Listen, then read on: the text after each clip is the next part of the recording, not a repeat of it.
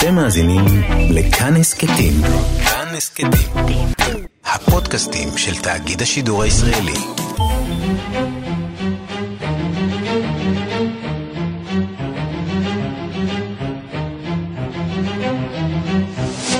השעה הבינלאומית 23 בפברואר 2020 והיום בעולם.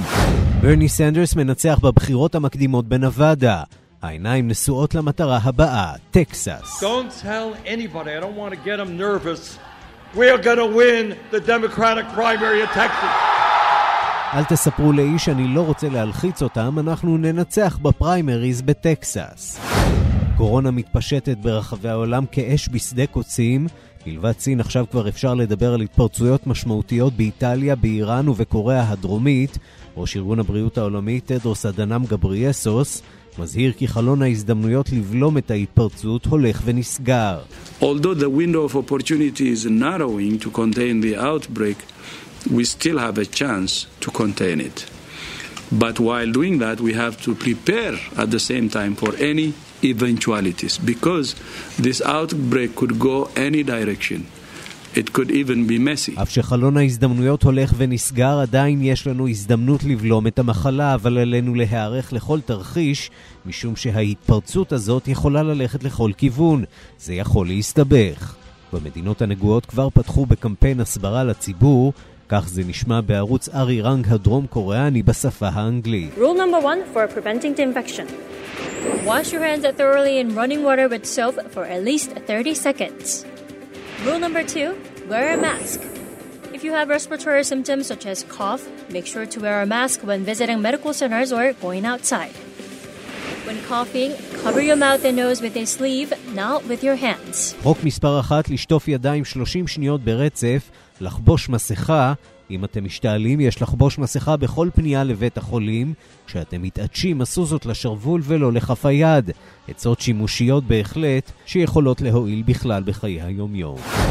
האפיפיור פרנציסקוס יוצא נגד תוכנית המאה של הנשיא טראמפ. Ne possiamo dimenticare il conflitto ancora irrisolto tra israeliani e palestinesi con il pericolo di soluzioni non eque. לא נוכל להתעלם מפתרונות לא הוגנים שיגרמו למשבר חדש. במפגש עם אנשי דת מהמזרח התיכון, הוא מזהיר מפני מציאות שבה מדינות מכריזות על אמברגו נשק נגד לוב, אבל בפועל ממשיכות לחמש את הכוחות הלוחמים. Essa è una follia. זה טירוף מוחלט. החטא הגדול הוא הצביעות של הקהילה הבינלאומית. מדינות מדברות על שלום ומוכרות נשק למדינות במלחמה. זו צביעות גדולה.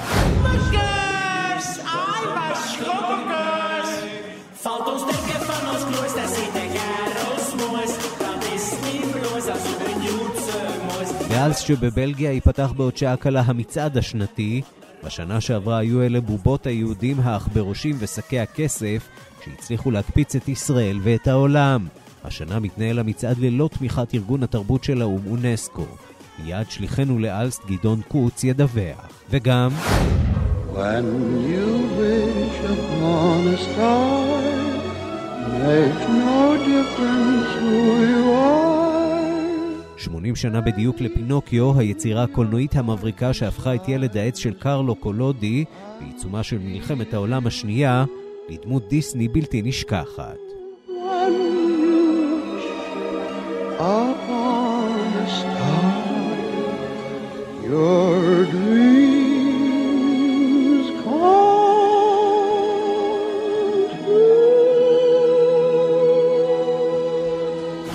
השעה הבינלאומית שעורך זאב שניידר, מפיקס מדארטל עובד בביצוע הטכני חיים זקן, כבר מתחילים.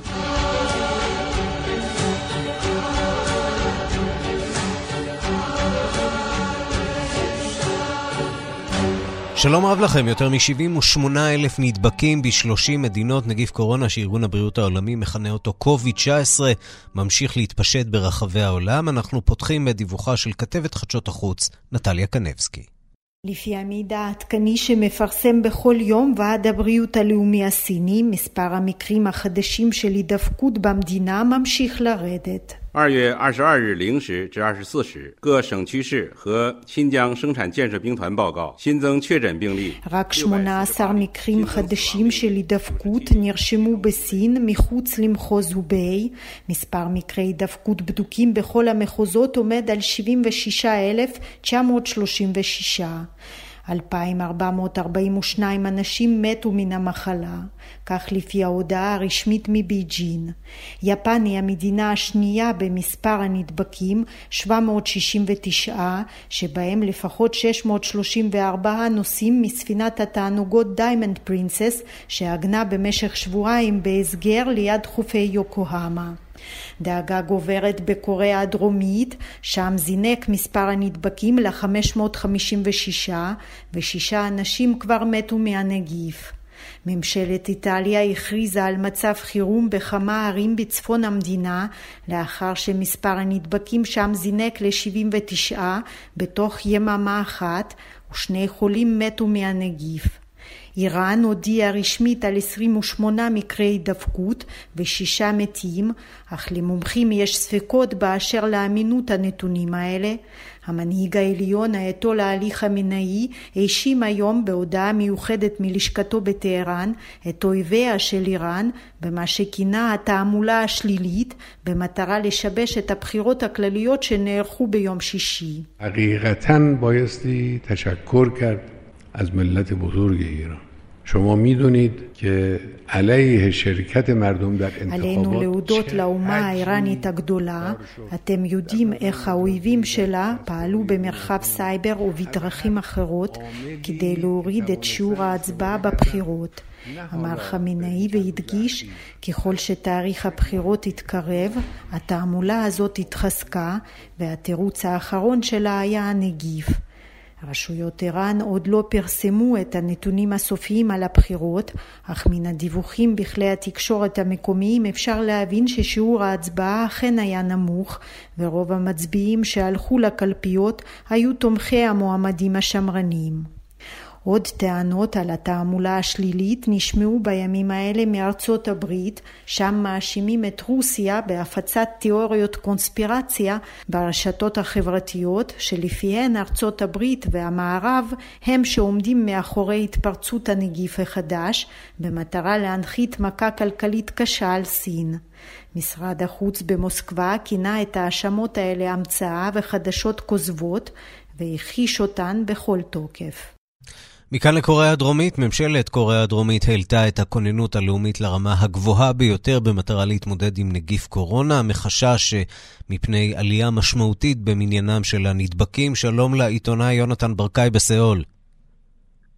שלום, שלום. תמונת מצב על מה שקורה אצלכם. ראשית, איך אתם מעבירים את היום במידה רבה בסגר, נכון? כן, עכשיו באמת סוף השבוע, יום ראשון, מחר כבר אנשים יחזרו למשרדים. אני ככה נמצא ממש במרכז סאול וגנגנם.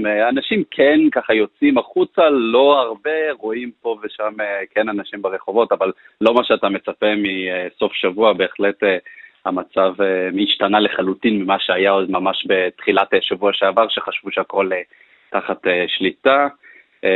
כן, בהחלט מצב שונה, וגם המצב מתעדכן כל הזמן. שמענו בכתבה לפני רגע על 560 נדבקים, כבר לפני דקה או שתיים הייתה הערכת מצב חדשה של 602 נדבקים ובאמת 6 מתים, ו3 שהם עוד במצב קשה, ככה שזה יכול באמת להתעדכן בכל רגע.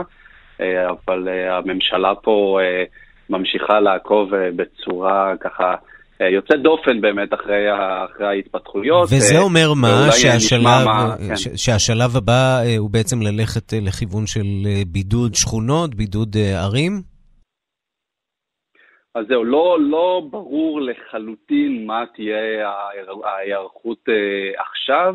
הנשיא מון ג'יין אמר, בא למסיבת עיתונאים באמת בתחילת אמצע היום, ואמר שרמת הכוננות הלאומית עולה לרמה הגבוהה ביותר. לא ברור בדיוק מה זה אומר, אולי נשמע את מה שהוא אומר ואחרי זה נסביר קצת. בהחלט. 예, 정부는 감염병 전문가들의 권고에 따라 위기 경보를 최고 단계인 심각 단계로 올려 대응 체계를 대폭 강화해 나가겠습니다. 대규모로 일어나고 있는 신천지 집단 감염 사태 이전과 이후는 전혀 다른 상황입니다. אפילו בלי להבין קוריאנית אפשר להבין שהאיש מודאג. כן, הוא בהחלט מודאג. היו גם הרבה לאחרונה ככה האשימו אותו שהוא לא נמצא בחזית, שאיפה הוא, אז עכשיו הוא עלה והגיע ככה לבקע. אז הוא אומר בעצם שבעקבות מה שאומרים מומחים למחלות יומיות ורופאים, הממשלה מעלה את ההיענות הלאומית, את הרמה של הדאגה הלאומית לרמה הגבוהה ביותר, כדי באמת לענות על המצב של הקורונה. הוא אומר גם שבאמת המצב נהיה הרבה יותר חמור בגלל ההתפרצות שם באותה כנסייה פסודו-קוריאנית, שבאמת רוב הנדבקים כרגע הם מאותה כנסייה, ככה שמצד אחד המצב הוא כאילו איכשהו כן תחת שליטה, כי באמת כאילו תפסו את רוב החבר'ה האלה של הכנסייה האלה ובדקו אותם והכניסו אותם לבידוד. מצד שני יש הרבה קצוות פתוחים, יש איזה משהו כמו 200 אנשים או יותר שהם לא מצליחים ליצור איתם קשר. מילה אולי על ההחלטה של ישראל לאסור את כניסתם של אזרחים דרום קוריאנים לישראל, זה מתקבל שם לא בהתלהבות רבה מדי בשלטונות הדרום קוריאנים. מצד אחד, לפי מה שמדווח לפחות, כרגע, מה שלא התקבל פה בצורה טובה זה העניין שלא אמרו לאף אחד. אנחנו ככה מכירים את ישראל, וכנראה שההחלטה הייתה החלטה חפוזה, ולא הודיעו לאף אחד, וזה מה שהקוראנים לא אוהבים, זה שלא הודיעו להם. את ההחלטה עצמה, לפחות מה שאני רואה מהמדיה, וגם מהרשתות החברתיות והכל, אין פה אנשים שאומרים שזו הייתה החלטה לא הגיונית. אנשים מבינים, ואפילו יש איזה אומרים שאתה יודע, ישראל ובחריין ועוד מדינות שאסרו על כניסת קוריאנים, זה מדינות שדואגות לאזרחים שלהם, ולמה דווקא קוריאה עדיין מאשרת לסינים להיכנס לקוריאה, שזה גם כן עניין שהוא תופס פה כותרות כל הזמן.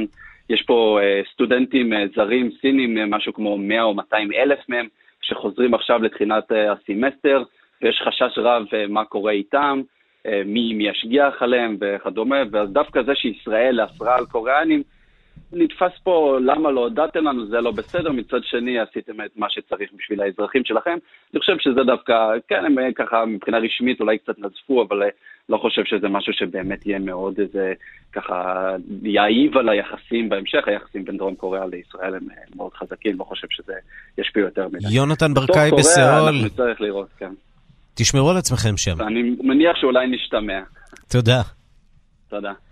אנחנו לאיטליה, המדינה המערבית הראשונה, שבה יש גם הרוגים, נספים ליתר דיוק, מתים, נפטרים. עד עתה מתו שם מהנגיף שני בני אדם ויותר מ100 נדבקו ממנו. ראש עיריית מילאנו החליט לסגור בשעות אלה את כל בתי הספר בעיר, והבעלה שם בעיצומה. דיווחו של כתבנו ברומא, יוסי בר. הבעלה מנגיף קורונה בעיצומה. אחד העיתונים כתב הבוקר כי איטליה מתכוננת לטבח המוני. כלי תקשורת אלקטרונים משדרים בגל פתוח את דעתם של פוליטיקאים, מדענים ותושבים על כניסת הנגיף לאיטליה. מספר הנדבקים עולה בכל שעה, ובדיווח האחרון הטלוויזיה מעריכה ב-112 את מספר הנדבקים בקורונה. נוכחות הווירוס קיימת בכמה עיירות בצפון איטליה, בעיקר בחבל לומברדיה ובנטו.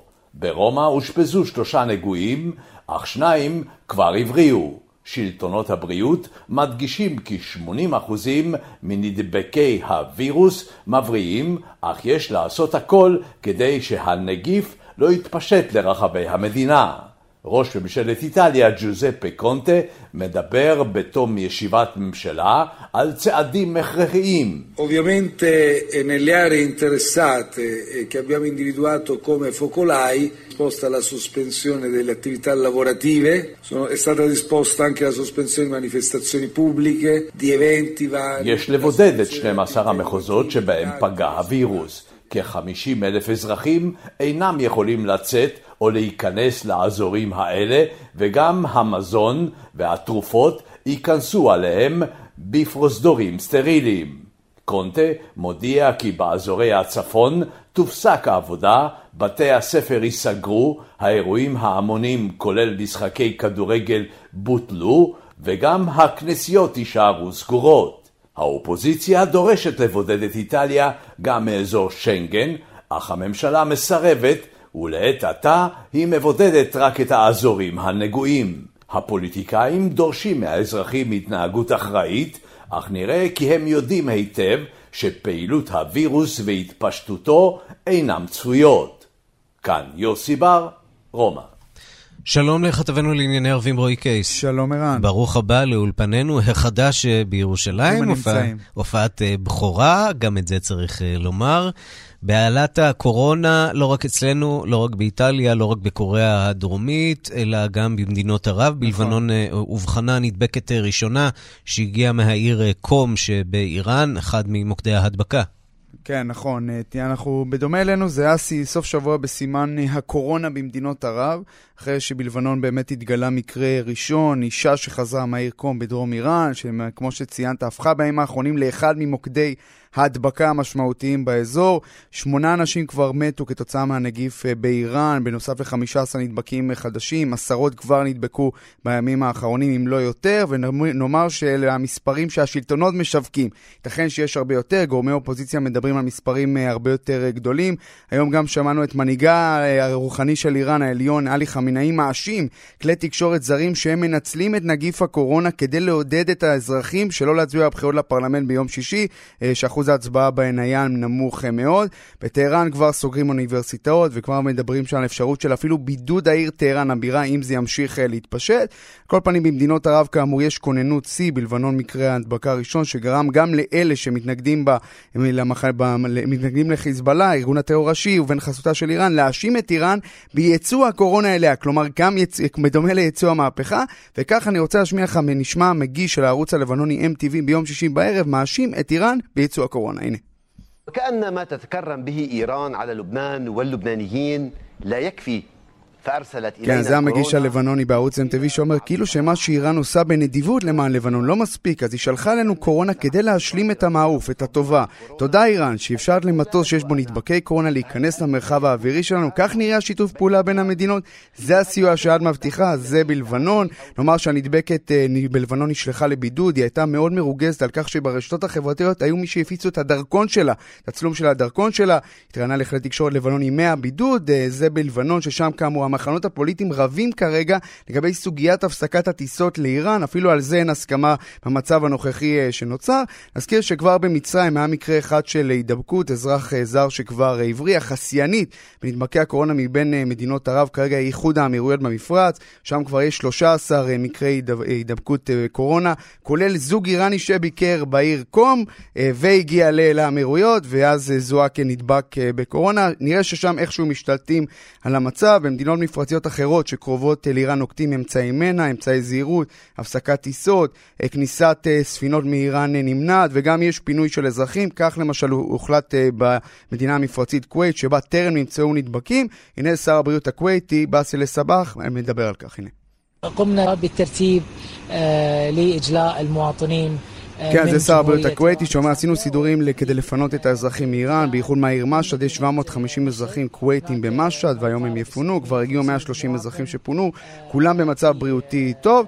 מי שנמצאים קצת יותר בהיסטריה, ליד איראן עם האזרחים בעיראק, שחוששים מאוד מההתפשטות של הקורונה אצל השכנה, שזה יגיע אליהם, סוגרים שהמעברים, מפסיקים טיסות. עכשיו נזכיר שמדובר במדינות שהמעבר ביניהן די חופשי, בעיראק יש ערים שקדושות למיליוני אישים באיראן, נג'ף, קרבלה, ונביר שבעיראק חרף הדיווחים לא מומתים עדיין אין מקרי הידבקות בקורונה. בוא נשמע את אחד האזרחים העיראקים שמדבר על הסכנה שצפויה להגיע מאיראן. הנה.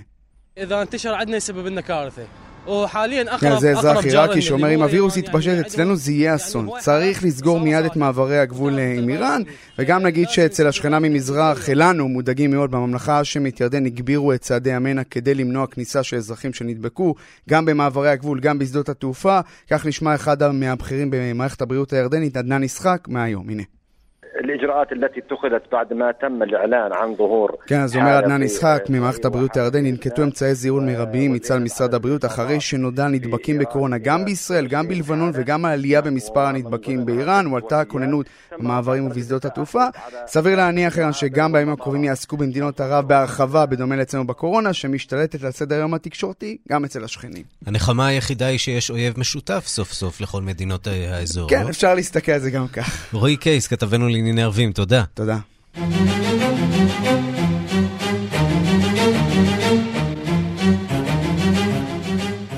השעה הבינלאומית, ברני סנדרס מבסס את מעמדו כמועמד המוביל במרוץ הדמוקרטי לנשיאות. אמש ניצח סנדרס במדינת נבדה בהפרש גדול על פני יריביו. אנחנו רואים שלום לנתן גוטמן, כתבנו בוושינגטון. שלום לך. שלום ערן. התנופה נמצאת בצד של סנדרס, אבל המרוץ הזה רק מתחיל.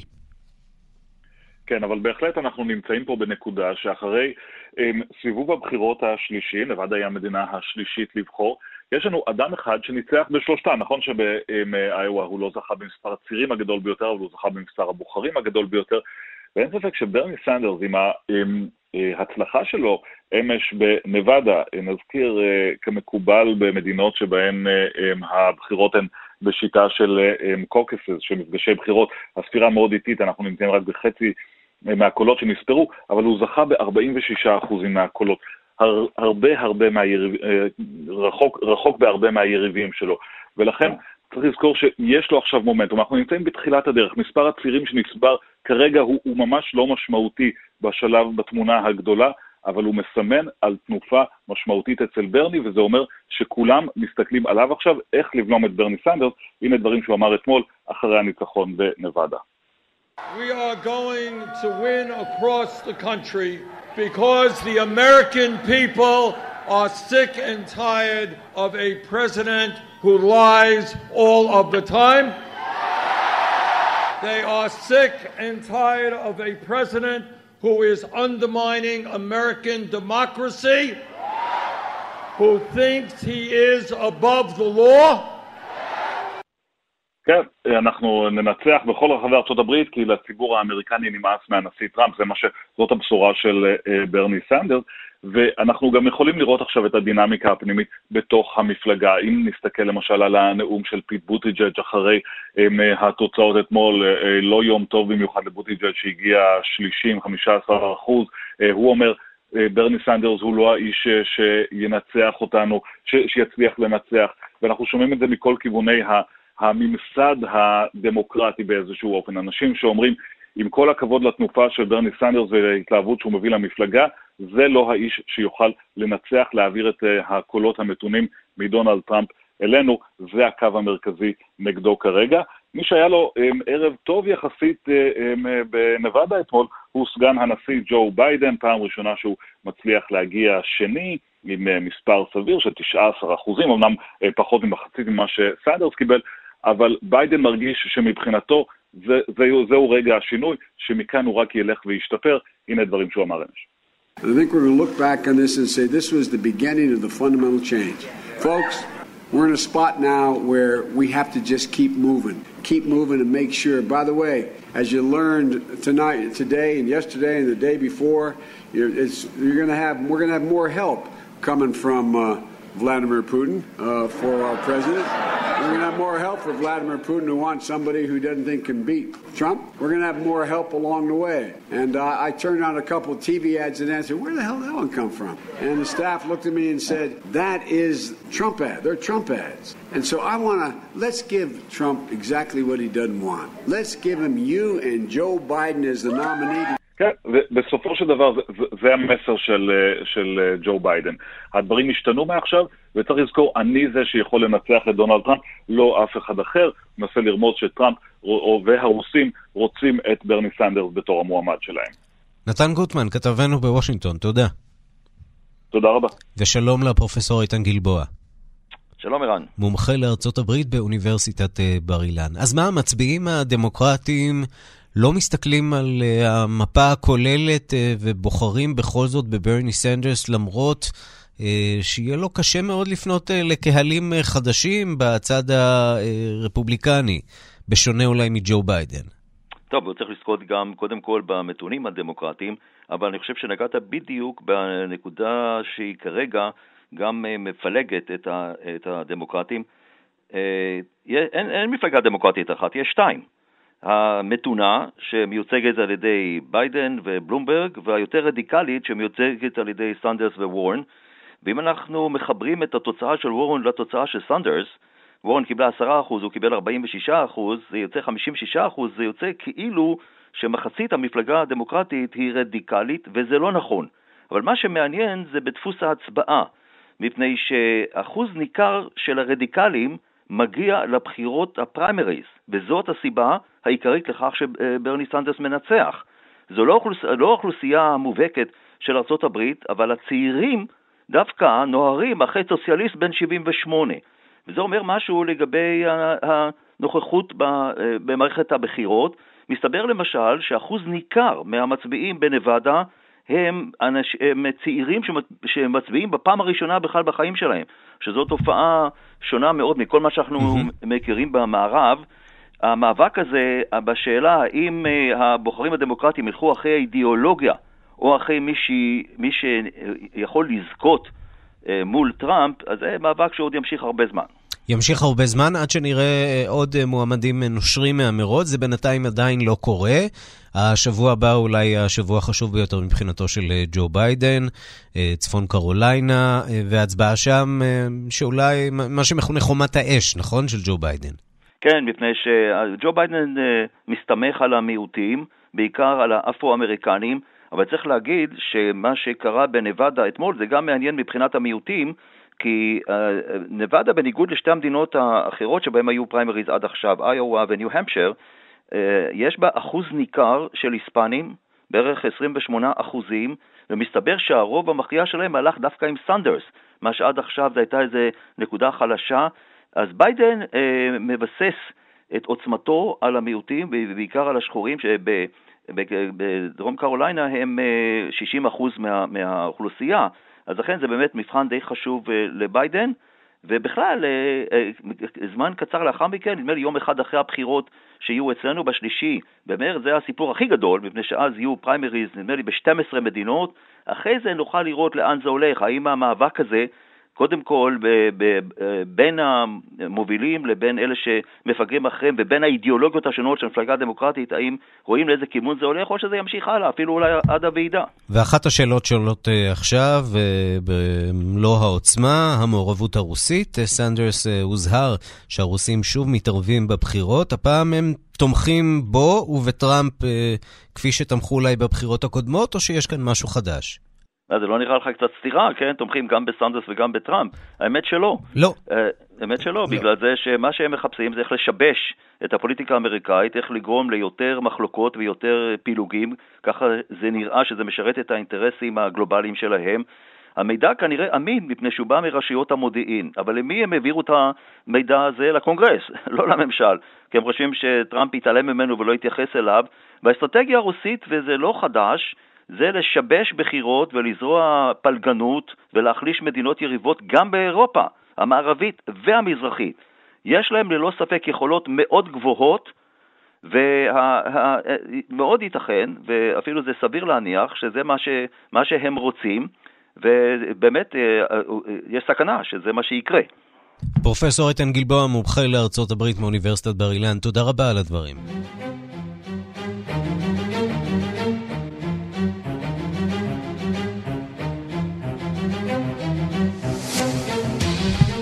אנחנו לדרמה שממשיכה להתגלגל בקנדה. המשטרה בקנדה אמורה לפנות היום לכל המאוחר יום שני לפנות בוקר את עשרות אלפי המפגינים שלמעלה משבועיים חוסמים את מסילות הרכבת ביותר מ7 מוקדים שונים ברחבי המדינה מחוף לחוף. המפגינים משביתים את צירי התחבורה הראשיים במחאה על העבודות להקמת צינור גז. מוונקובר מדווחת כתבתנו לימור שמואל פרידמן.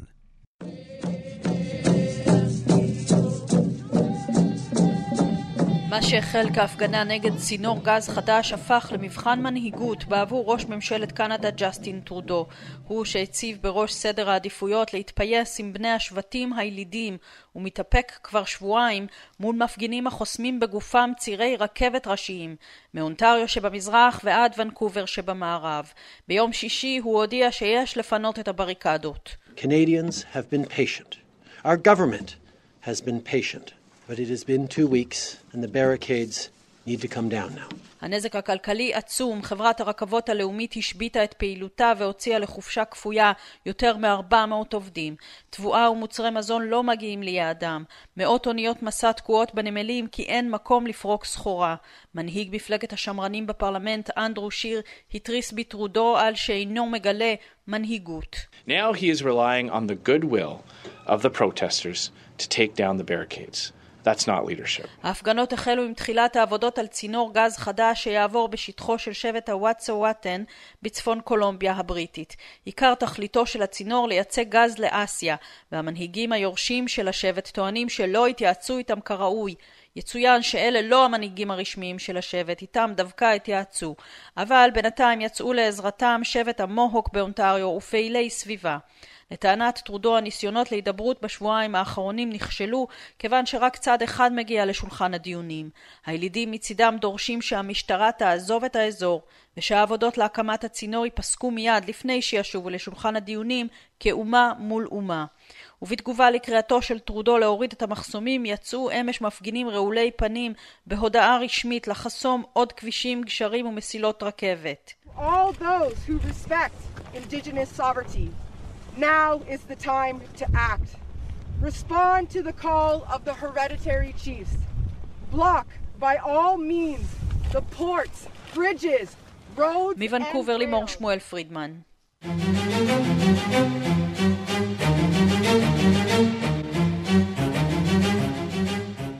השעה הבינלאומית, הקיץ האחרון היה קיץ שחור ליבשת אוסטרליה, אחרי טמפרטורות שיא שנרשמו בהיסטוריה של היבשת. הגיע גל שריפות הרסני שפגע באדם, ברכוש, בטבע ובבעלי החיים, בעקבות דלקות הענק והעיירות שהפכו לעיירות רפאים. יפעת גליק יצא לסדרת כתבות שנביא כאן החל מהערב במהדורה, מסע ליבשת בוערת, בד בבד עולה גם פרק מיוחד בהסקט הזמן הירוק של יפעת גליק שישודר הערב ב7:00, הנה קטע מתוכו. כולם נוסעים עכשיו בכיוון הנגדי, מי שיכול בורח. הנהיגה כאן בין שורות של עצים שרופים, סכנת קריסה מיידית. הצלם יוגב עטיאס ואני צוללים אל הקיץ השחור של אוסטרליה, בדרך אל הלהבות. כמעט 60,000 קילומטרים רבועים הושמדו כלילה עד עכשיו. זה מפחיד. אנחנו נמצאים עכשיו בדרום אוסטרליה, כמה קילומטרים מאיתנו, אנחנו בדרך לשם, משתוללת שריפה. וואי, וואי, וואי, וואי, וואי.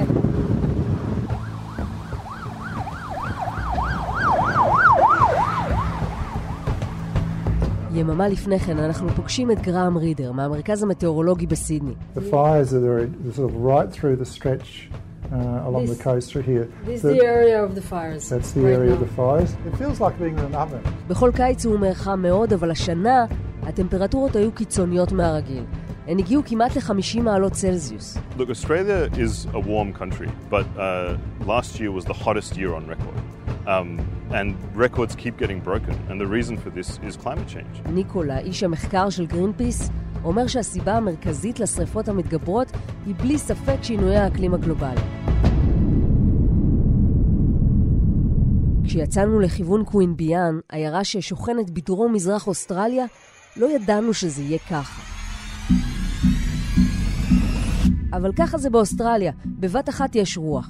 אחר כך הטמפרטורות עולות מעלה, ומזג האוויר יבש, וזה מה שתורם לתנאי הדלקה. כדי לדעת אילו שריפות יש, פיתח כיבוי אש, אפליקציה מיוחדת לתושבים, שאם אני נכנסת אליה, הוא ממש ממפה לי את כל השריפות שמסביב.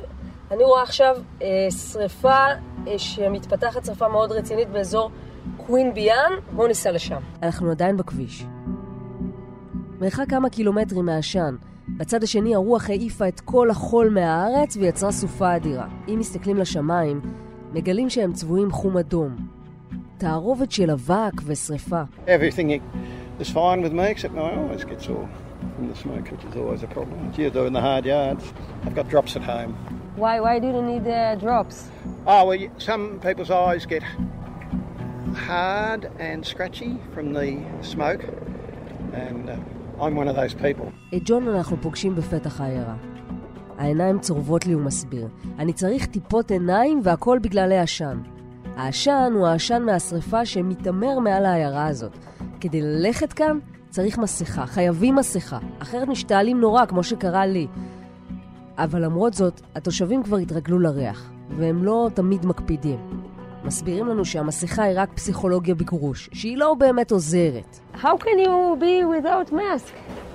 We had smoke like this months ago with all the other fires around Australia, so we just get used to it. So you get used to it. Yeah.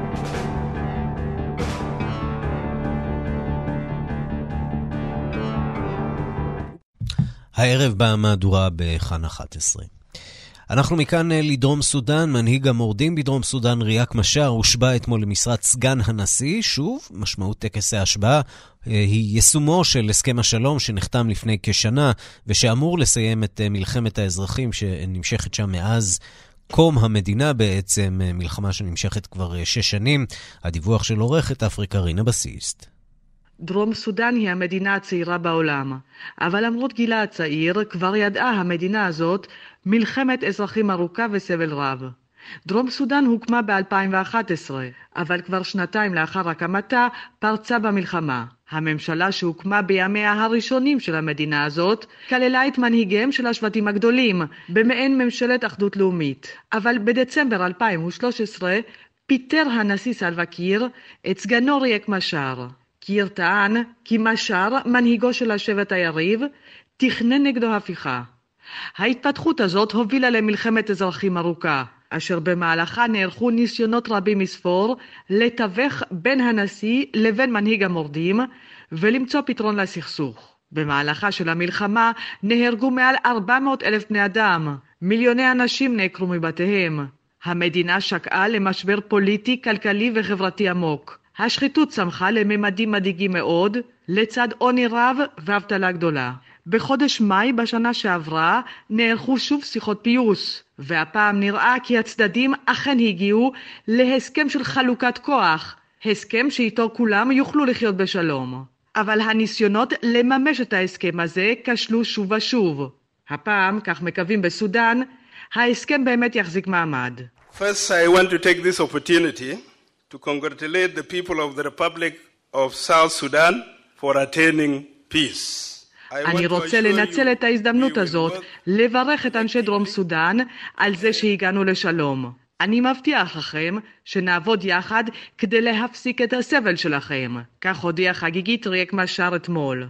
משאר הושבע לסגן הנשיא הראשון במעלה. איתו יחד הושבעו עוד 3 סגני נשיאים זוטרים יותר מכמה קבוצות אתניות. אחת מהם היא רבקה גרנש, אלמנתו של המנהיג ג'ון גרנש, אשר נחשב לאבי האומה.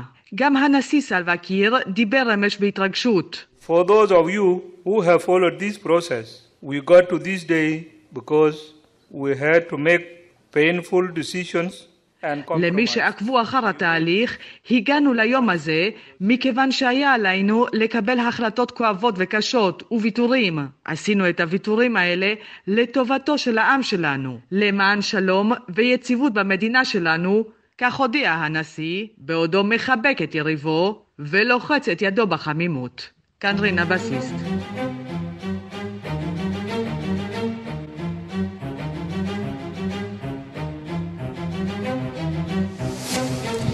אנחנו לעניין הבא.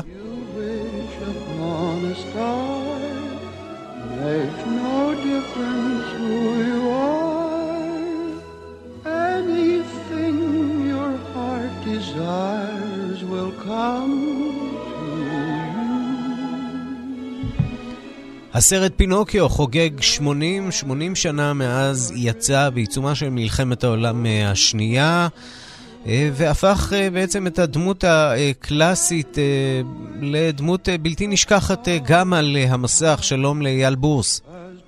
שלום, שלום. יושב ראש המועצה הישראלית לקולנוע וראש מסלול קולנוע וטלוויזיה בבית הספר לתקשורת באוניברסיטת אריאל. לא בכדי הזכרתי את התזמון, עיצומה של מלחמת העולם השנייה. ילדים רבים כל כך עברו דברים איומים בשנים האלה, ומולם הייתה הדמות הזאת של פינוקיו, אותו ילד עץ שעובר כל כך הרבה טלטלות ומשברים בדרך לחלום המיוחל להפוך ילד אמיתי, להיות בסך הכל ילד. האמת שבמלחמת העולם השנייה, לצערם של הרבה ילדים, הסרט הזה נחסך מהם, כי השווקים באירופה ובאסיה נסגרו לסרטים הוליוודיים וסרטים של דיזני, ולכן הם נחשפו לסרט הזה, לפחות באירופה ובאסיה, רק אחרי המלחמה. אבל הסיפור של פינוקיו היה ידוע עוד מסוף המאה ה-19, ולמעשה מדובר בספר שתורגם להכי הרבה שפות חוץ מהתנ"ך, אפילו ניצח את יומנה של אנה פרנק. קרלו קולודי, זהו שמו של המחבר, סוף המאה ה-19, סיפור באמת בסך הכל די אכזרי, אם יושבים וקוראים אותו מהספר המקורי, בובת העץ שעוברת טלטלות קשות מאוד, בין היתר נשרפת בשלב כלשהו, רק מעט מזה נכנס לסרט, אבל בכל זאת פינוקיו עובר שם חיים לא פשוטים.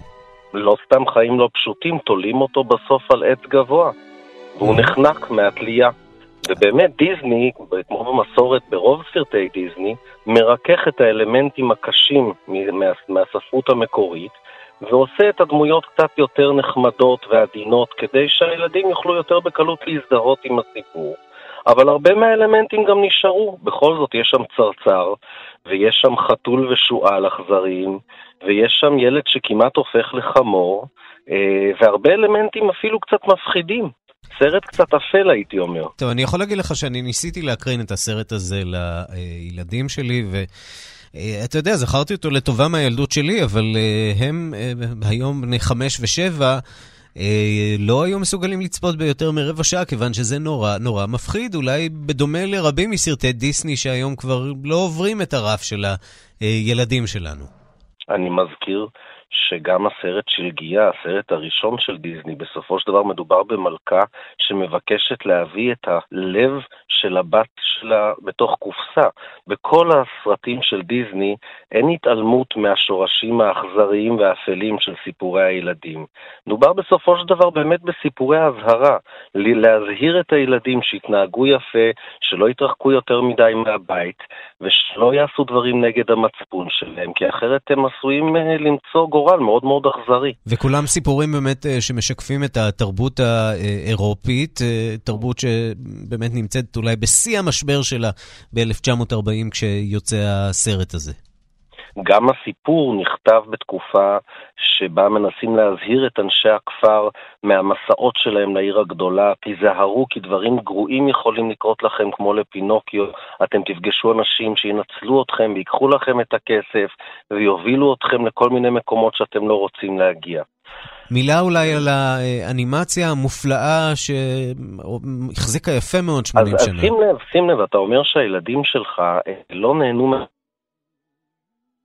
אבל האנימציה זה אחד הסרטים היחידים מאותה תקופה שאפשר לצפות בה היום ולהגיד לא המון השתנה, כלומר האיכות של התנועה של כלי הרכב ושל הגשם וכוחות הטבע, זאת האנימציה בשיאה, זה תקופת הזהב של דיזני, כל הלקחים והמסקנות מהסרט של גיאה מיושמים בסרט הזה, התקציב הוא כפליים ובאמת מגיע להישג מופלא גם בסאונד, גם במוזיקה, זוכה בפרסי אוסקר, זה הסרט דיזני הראשון שזכה בפרסי אוסקר ועד למרי פופינס לא זכה עוד סרט בכל כך הרבה פרסים. אייל ברוס, יושב ראש המועצה הישראלית לקולנוע וראש מסלול קולנוע וטלוויזיה בבית הספר לתקשורת באוניברסיטת אריאל, תודה רבה על הדברים.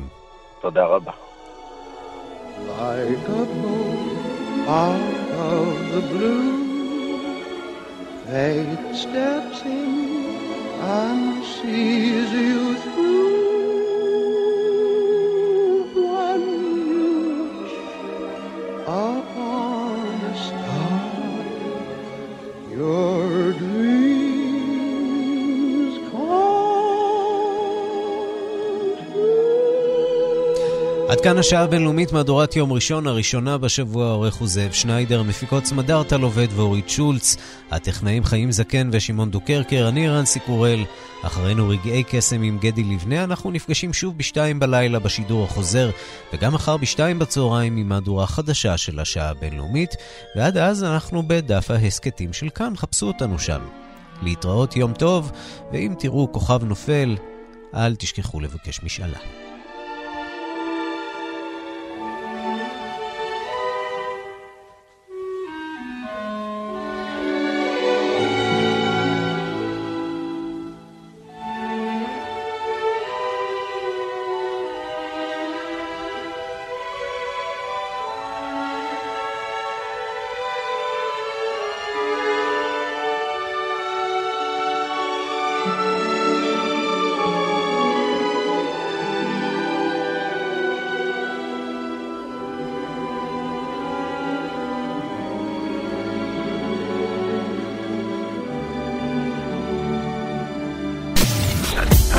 מאזינים לכאן הסקטים,